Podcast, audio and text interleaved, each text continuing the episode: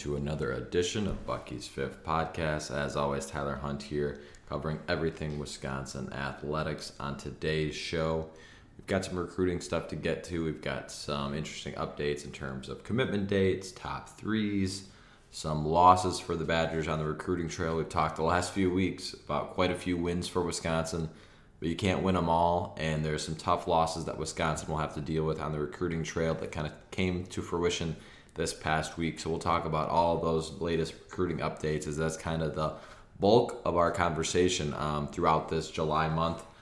In addition to that, there was a little thing um, about a couple teams joining the Big Ten. Uh, I don't know if you heard about that. Sarcasm certainly included in the USC UCLA acquisition into the Big Ten.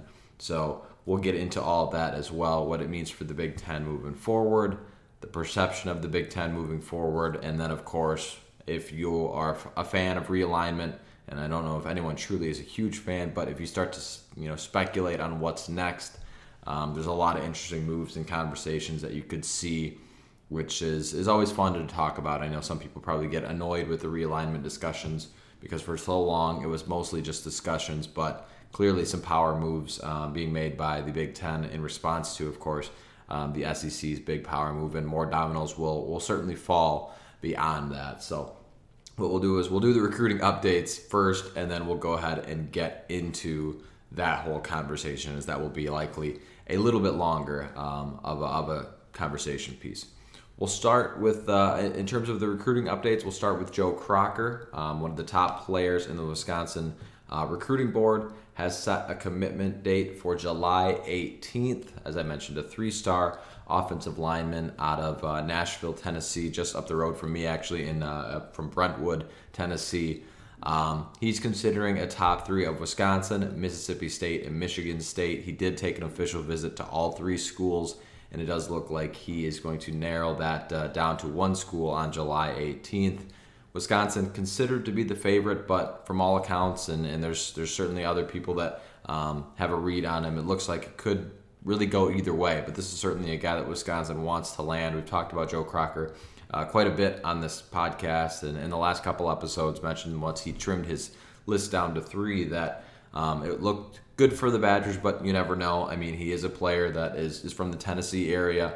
You are in SEC country, so an SEC school like Mississippi State could certainly um, you know see themselves into the end, and, and really Michigan State is very much a strong contender as well. So I would say right now, in terms of someone who, who follows Wisconsin recruiting and and kind of has some um, intel into you know in, in connections with people who have opinions that are usually you know educated guesses. Uh, it, to me, it seems pretty open um, at this point in time. So we'll see how it ends up in terms of that July 18th commitment date. Um, could be Wisconsin, could be Mississippi State, could be Michigan State. Right now, I don't think any any fan base feel, feels super comfortable, but certainly a lot of fan bases, and those three in particular, are are wanting a player like Joe Crocker. He's he's, he's big, he's physical.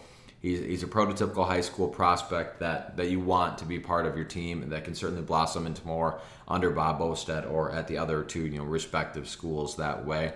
Um, only rated as a three-star kid, but I think he's he's one of the top prospects on Wisconsin's board. I think he might be in terms of recruiting rankings a, little underrated um, compared to what we've seen in these other classes. In Wisconsin, you know, the last few weeks have done some good job of getting some size on on the offensive line, a, a couple players on the defensive line as well. But Joe Crocker would certainly be a really really nice boost to that offensive line room um, for that 2023 class. It's already got a couple members um, in it already. Moving on now in terms of recruitment, uh, Tackett Curtis also uh, narrowed down his top three. The outside linebacker, kind of edge rusher, just kind of one of those kids that is kind of a freak athlete type kid that you just want on your team. He's got a high motor, a guy that's really going to make some plays, has narrowed down his top three. Um, a four star kid, outside linebacker, edge right, uh, out of the state of Louisiana. Actually narrowed his, his commitment down to three schools in Wisconsin, USC, and Ohio State. So a big ten, when you think about it, um, for him, it's it's a Big Ten battle. Um, you know, Big Ten powerhouses: Wisconsin, Ohio State, and USC are the top three schools for him. Um, right now, it does look like Ohio State is the leader in terms of uh, the predictions by 247 and On3, but Wisconsin still sounds like they're very much in the mix um, for a player like him. Again, as I just mentioned, you know, number um, a number of, of good characteristics for him as a player. He does play on both sides of the ball. It's kind of a um, a guy that you. It's just it's when you watch his tape, he's a player that you just want on your team because he's around the ball making plays. Offensively, they they have him run up, you know, as as a wildcat, as a quarterback, as a running back, just an athletic kid that can kind of do it all: speed, athleticism, physicality. It's got a little bit of everything. And then on the defensive side of the ball, a guy that can really come up, make plays, come off the edge, and and and produce sacks, and, and just do a lot um, uh, for his team at the high school level. So. I really think Wisconsin, you know, in terms of top of the board guys like we just mentioned, with Joe Crocker being one of them, Tackett Curtis is, is certainly up there when you look at the the type of player that you want to land, this guy is it. I think he'd fit very well in Wisconsin. Um, I, I, could certainly see him going to either one of the other top th- schools in his top three. Um, but this is certainly a guy that the Badgers would love to have. You know, in terms of recruiting prospect rankings, probably if he were to commit to Wisconsin, would be the highest ranking one in this class uh, as a four star, surpassing Jace Arnold, who was kind of that th- fringe three star, you know, low four star type player. So if, if you were to pick up a, a commitment from Tackett Curtis, he's he's likely the top player in the class thus far, which is saying something because Wisconsin has really made some inroads in landing some some quality prospects from this year's class. So we'll keep an eye on that. He has not set a commitment date yet, but with the top three, certainly probably take some time to to process and, and make a decision. And if he does announce a commitment date, we'll certainly cover it on the podcast and get to you from there. Moving on now, 2023 three star tight end Zach Ortwerth out of St. Louis committed to the Iowa Hawkeyes this past Monday, picking Iowa over Wisconsin, Minnesota, and Pittsburgh. So, right now, when you look at the tight end room, Zach Ortwerth was kind of the top guy that they had on the board in terms of what they're looking to, to add in this 2023 class. In terms of the, the 247 prospects that they've offered, that kind of makes it an empty board for Wisconsin right now, with Ortwerth you know, jumping off there. Um, 2023 class, they, they've offered six players and they've all committed elsewhere, and three of them went to rival Big Ten schools. So you would have to think that if they don't pick up someone in this 23 to 23 class, the 2024 would be a uh, an important position. Wisconsin has some depth there, but that that depth that you've started to talk about in you know the the Hayden Ruccis of the world, the Clay Cundiffs of the world, guys that a couple years ago you, you, you felt like really talented depth are now getting older. I mean, these guys these guys are players that are going into their third season in the program, and you can't really count on those guys as you can't consider them really a, a youth type of player at, that tight end position. You know, you're looking at Cundiff and Rucci; those are juniors now um, with Wisconsin, been in the program for a couple years, and certainly they did a good job these last few classes of landing a, a tight end in, in each class. You know, look at Cam Large, now a sophomore. Uh, Cole Dakovich now a sophomore. Jack Pugh came in this past year and is a, a redshirt freshman and a, a, guy that they're really high on in terms of a tight end for the future. But when you talk about a position for Wisconsin that you can sometimes use two, three different tight ends in a set, right now you're you're maybe you're probably wanting a tight end in that 2023 class um, just to keep the numbers rolling and to give you some more depth beyond you know, you know two juniors in Cundiff and Rucci, a senior in Eschenbach, a senior in Jaylan Franklin, a sophomore, a sophomore, and a redshirt freshman. You probably wanted to land one of these guys, and, and certainly Wisconsin, if an opportunity comes and, and they feel good about a guy, they can certainly make an offer, but they're kind of getting late in the game for some of these top prospects. I mean, as I just mentioned, six offers out there in this 2023 class. Six of them all went elsewhere. So Wisconsin's not just going to throw out offers to everyone. They're not just going to you know throw out an offer to a kid if they don't see it fit. But um, it'll be interesting to see if they can find some sort of even if it's a project player, maybe an unranked prospect in that tight end room, but an in-state guy that maybe you feel could grow into a tight end at some point, or if it's a position that they leave for this 2023 class and try to address um, a little bit more heavily in 2024, or of course the always the big wild card is the uh, transfer portal. Do you go out and get a player next year like they did with the cornerback room? They needed some depth, went out, filled it out with you know three transfers that could come into the room, and, and certainly that's good. You'll you'll happily take high level transfer players, and Wisconsin, who's had a very strong history at tight end, should be able to go out and land players if they feel they need to. Maybe right now they're okay with the depth, but um, it's certainly going to be an interesting conversation to keep an eye on with that uh, tight end room um, because you know now missing out on on the guy that you had top of board starts to make you look at that a little bit deeper as a fan. And so, where is Wisconsin headed in terms of this recruiting battle uh, for the 2023 class in the tight end room? Which transitions us really, really nicely in terms of where Wisconsin's headed in the 2023 class. That transitions over to the quarterback room as well, because Wisconsin has had a lot of swing and misses on the quarterback room in this 2023 group, and that continues to happen as two of the guys that they had top of their board 2023 quarterback Lincoln Kienholz out of South Dakota committed to uh, the wrong UW this past week. Uh, certainly the right for him. We wish him the best. It's not a knock on him, but he committed to the University of Washington, not the University of Wisconsin. Um, and he had the Badgers in his top three, along with North Dakota State, Washington, and Wisconsin.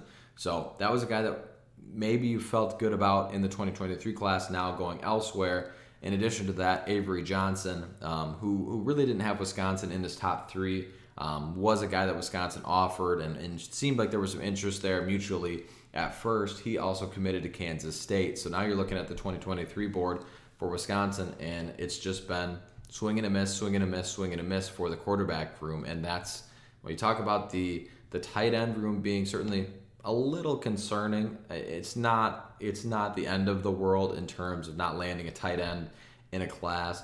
When you look at the quarterback room, this is probably you wanted to land a quarterback in this class in some way, shape, or form, but you also wanted to land a top of the board guy, not just taking the first, you know, the guy that's interested in you if you had interest somewhere else. I mean, Lincoln Kienholz, while he looked like a prospect that Wisconsin was interested in, was he even Wisconsin's top of the board guy in that 2023 quarterback room? Probably not. Not really. If you're looking at and being realistic about the other offers that they threw out, um, there was probably some other guys that they wanted to go for. I mean, Dante Moore, it's a five-star kid. He's, he's likely not going to end up at Wisconsin. As I've just mentioned, Avery Johnson was one of their um, other players that you you went after. He's of course a, a Kansas State commit now. Four-star J.J. Kohl ended up at Iowa State. Wisconsin seemed to be in the mix there. Four-star quarterback Brayden Dorman very much in the mix, was on the podcast, sounded very heavily, you know, interested in Wisconsin, ended up at Arizona, and and then now you're losing out uh, to, to three-star Lincoln Kienholz um, in terms of uh, a quarterback room um, over to Washington. So it's an interesting one in that 2023 room. I know, I know Drew, Drew has had quite a few write-ups on some concerns in that spot. When you look at it, the last two classes, you know, in 2022 you took three-star Myles Burkett, who who knows what Myles Burkett's going to end up. I think he's got a, a player that seems like a really good leader, but we haven't seen anything yet from him, and that's not a knock on him. It's just he's he's still so young and in the program, still development. Beyond that, Deacon Hill was you know a three star, four star guy that Wisconsin I think felt a little bit higher on than some other places, but was he the top of the board guy that they were going after? Not really, but realistically, did you did you plan on landing JJ McCarthy, who ended up at Michigan? Probably not, but it's it's start it's a trend that I think you're continuing to see where Wisconsin has not necessarily landing their their top of the board guys. It's maybe they're settling on their mid tier board guys. But when you look at 2023, your top of the board, your middle of the board, and even your maybe your lower portions of the board are are not making a commitment over to Wisconsin and, and getting beaten out by you know some of these schools. You know Kansas State, Iowa State, Arizona, Washington. Those are you know recruiting battles that Wisconsin should be winning um, in, in, some of those conversations. So to lose out to some of those schools is, is certainly disheartening, and we'll see how that quarterback room moves going forward. Uh, it's going to be continually be the longer it progresses that you don't land a player in that class. Um, certainly um, going to continue to be a little bit of a head scratcher and and we'll see. I think this is certainly, you know, you can feel better about the room if Graham Mertz has a strong season, but you, you can't hold your breath for Graham Mertz much longer, and, and we'll see how Wisconsin addresses that future um, there. I know there was you know, Caleb Williams rumblings this past year, didn't end up there, ended up at now Big Ten Big Ten West rival USC. So Um, certainly an interesting conversation that continues to be brought up. It seemed like maybe if you landed Lincoln Kienholz, boom, you had your solution. There's your 2023 guy. And now when you don't land him, it's like, oh man, this this is still a festering problem for Wisconsin and, and probably a growing problem in that 2023 class now without um, a quarterback body, at least for right now, and, and not a lot of plans for a, a player in the future in that class. All right, guys, we've talked to you about the recruiting updates. Now we'll go ahead and get into our latest Big Ten um, swing with the, the Big Ten West. But before we do that, I've got to talk to you guys about homefieldapparel.com. As you know, Homefield has been a great sponsor for us for quite a while here on the podcast, and they are in the middle of Big News Saturday Season 4 and you can sign up for their collection. Uh, you can get, um, if the first time you sign up, you can get a 50% uh, off your order. And if you sign up for the Big New Saturday each week, where you get a new t shirt each week from their respective schools, that's almost a 40% savings if you commit to taking a t shirt from them each week.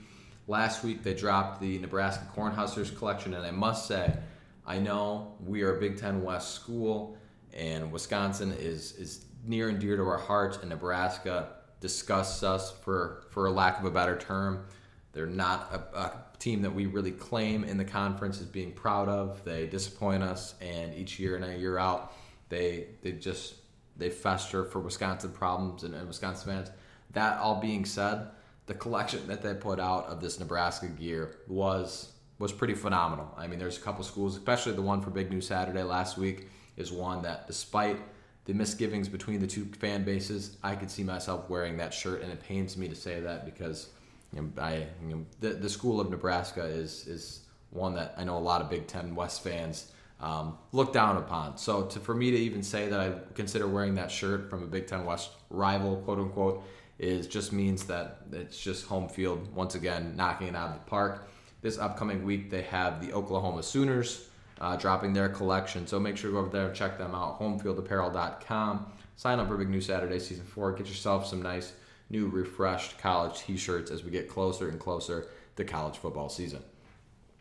All right, now we'll go ahead and get into the bigger news story of this past week, which is, of course, the USC Trojans and the UCLA Bruins joining the Big Ten. There were rumblings that started midweek last week and all of a sudden 12 hours later it seemed it was confirmed and announced and the college football world is once again flipped on its head so getting into that conversation it's really an interesting one when you look at the big ten was likely going to make a move at some point. I don't think anyone can sit there and say they never saw this coming in any way shape or form.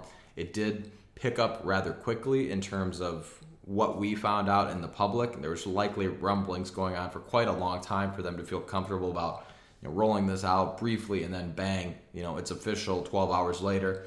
Behind the scenes, this must have been going on for quite some time, but it was it was kind of a, a quick shock for Wisconsin fans and Big Ten fans, as as it was for Pac-12 fans and, and USC and, and, UCLA fan bases. So, in terms of the move, like I said, I think everyone who, who follows Big Ten football knew that this was likely coming at some point, but we didn't know who was going to be joining the Big Ten. We didn't know when, but you had to think the power move that the SEC made made the other conferences start to figure out a new course of action. And I applaud, you know, I know some people aren't necessarily fans of the move, but I applaud Kevin Warren, which is not something I usually say, um, that he was able to, you know, not sit back on his heels and make a reactive decision. He went out and, and made a proactive decision to add two schools that are, are very high quality athletic programs, high quality academics, good respective brands in the college sports world.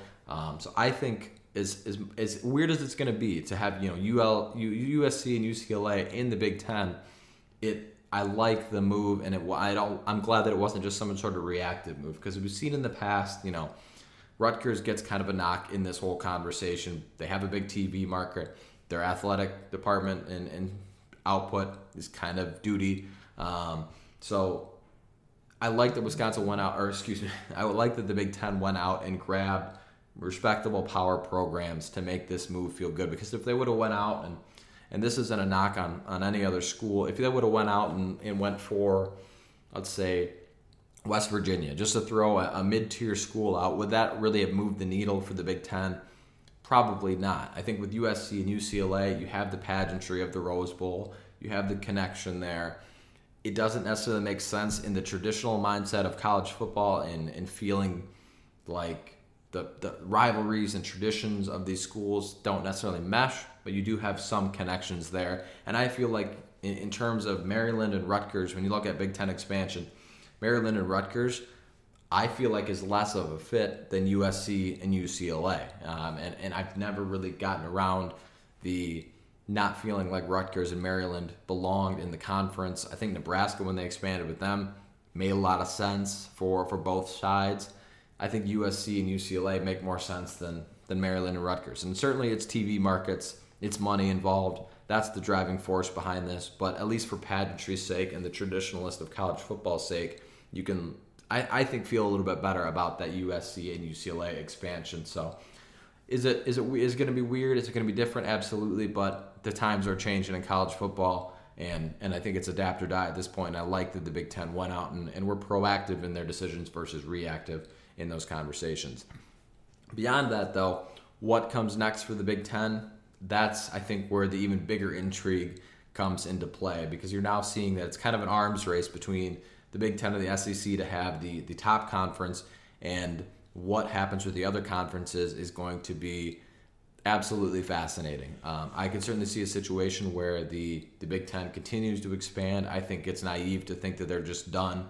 Um, I think right now, if you're thinking about what they're doing, it's likely they're waiting on what Notre Dame is going to do. I know the world shouldn't halt for Notre Dame in any way, shape, or form, but they are a, um, a high quality program that is in an interesting situation where they could fit with the ACC and, and try to put their powers aligned with them, but they could also mesh really well in the Big Ten. And right now, when you look at the Big Ten, adding USC kind of is a nice way of, of maybe moving Notre Dame to, to move the needle to the Big Ten because now you have one of their rivals that they play, you know, every season uh, in the mix as well. So I think that's the next move is is waiting for you know Notre Dame to make a decision. Is it going to be the Big Ten? Is it going to be they're going to align with the ACC?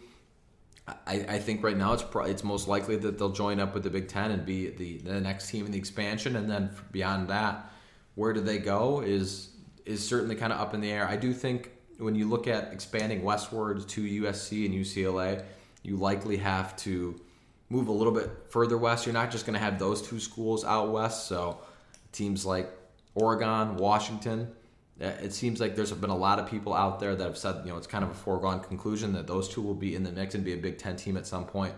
I don't know if I see that quite yet, but it, it would make a ton of sense. Beyond that, I mean, talking about Notre Dame in terms of rivalries, pageantry, academics. I think a school like Stanford would make a ton of sense to the Big Ten, but there really hasn't been a ton of rumblings there. But another Notre Dame rivalry would make sense to get them on board. You know, Cal Berkeley is a school that is certainly in the mix. It's it's the schools that have that athletic and academic pedigree that is is going to be, uh, and, and, along with the t- you got to have some sort of combo of athletics, academics, and a TV market that interests the Big Ten. If you don't have a TV market, if you're not feasible in that, you know that's not going to be a team that the Big Ten is going to go at. Washington State, poor academics and uh, kind of an irrelevant sort of academic program or athletic program, not going to be on the Big Ten's radar in, in many ways, shapes, or forms. But schools with all three of those, like in Oregon, like a Washington in Seattle, um, you know, those type of schools, you know, Oregon kind of still in that mix because of TV money. University of California, you know, Berkeley, very big TV market, maybe not as strong athletically, but very strong academically.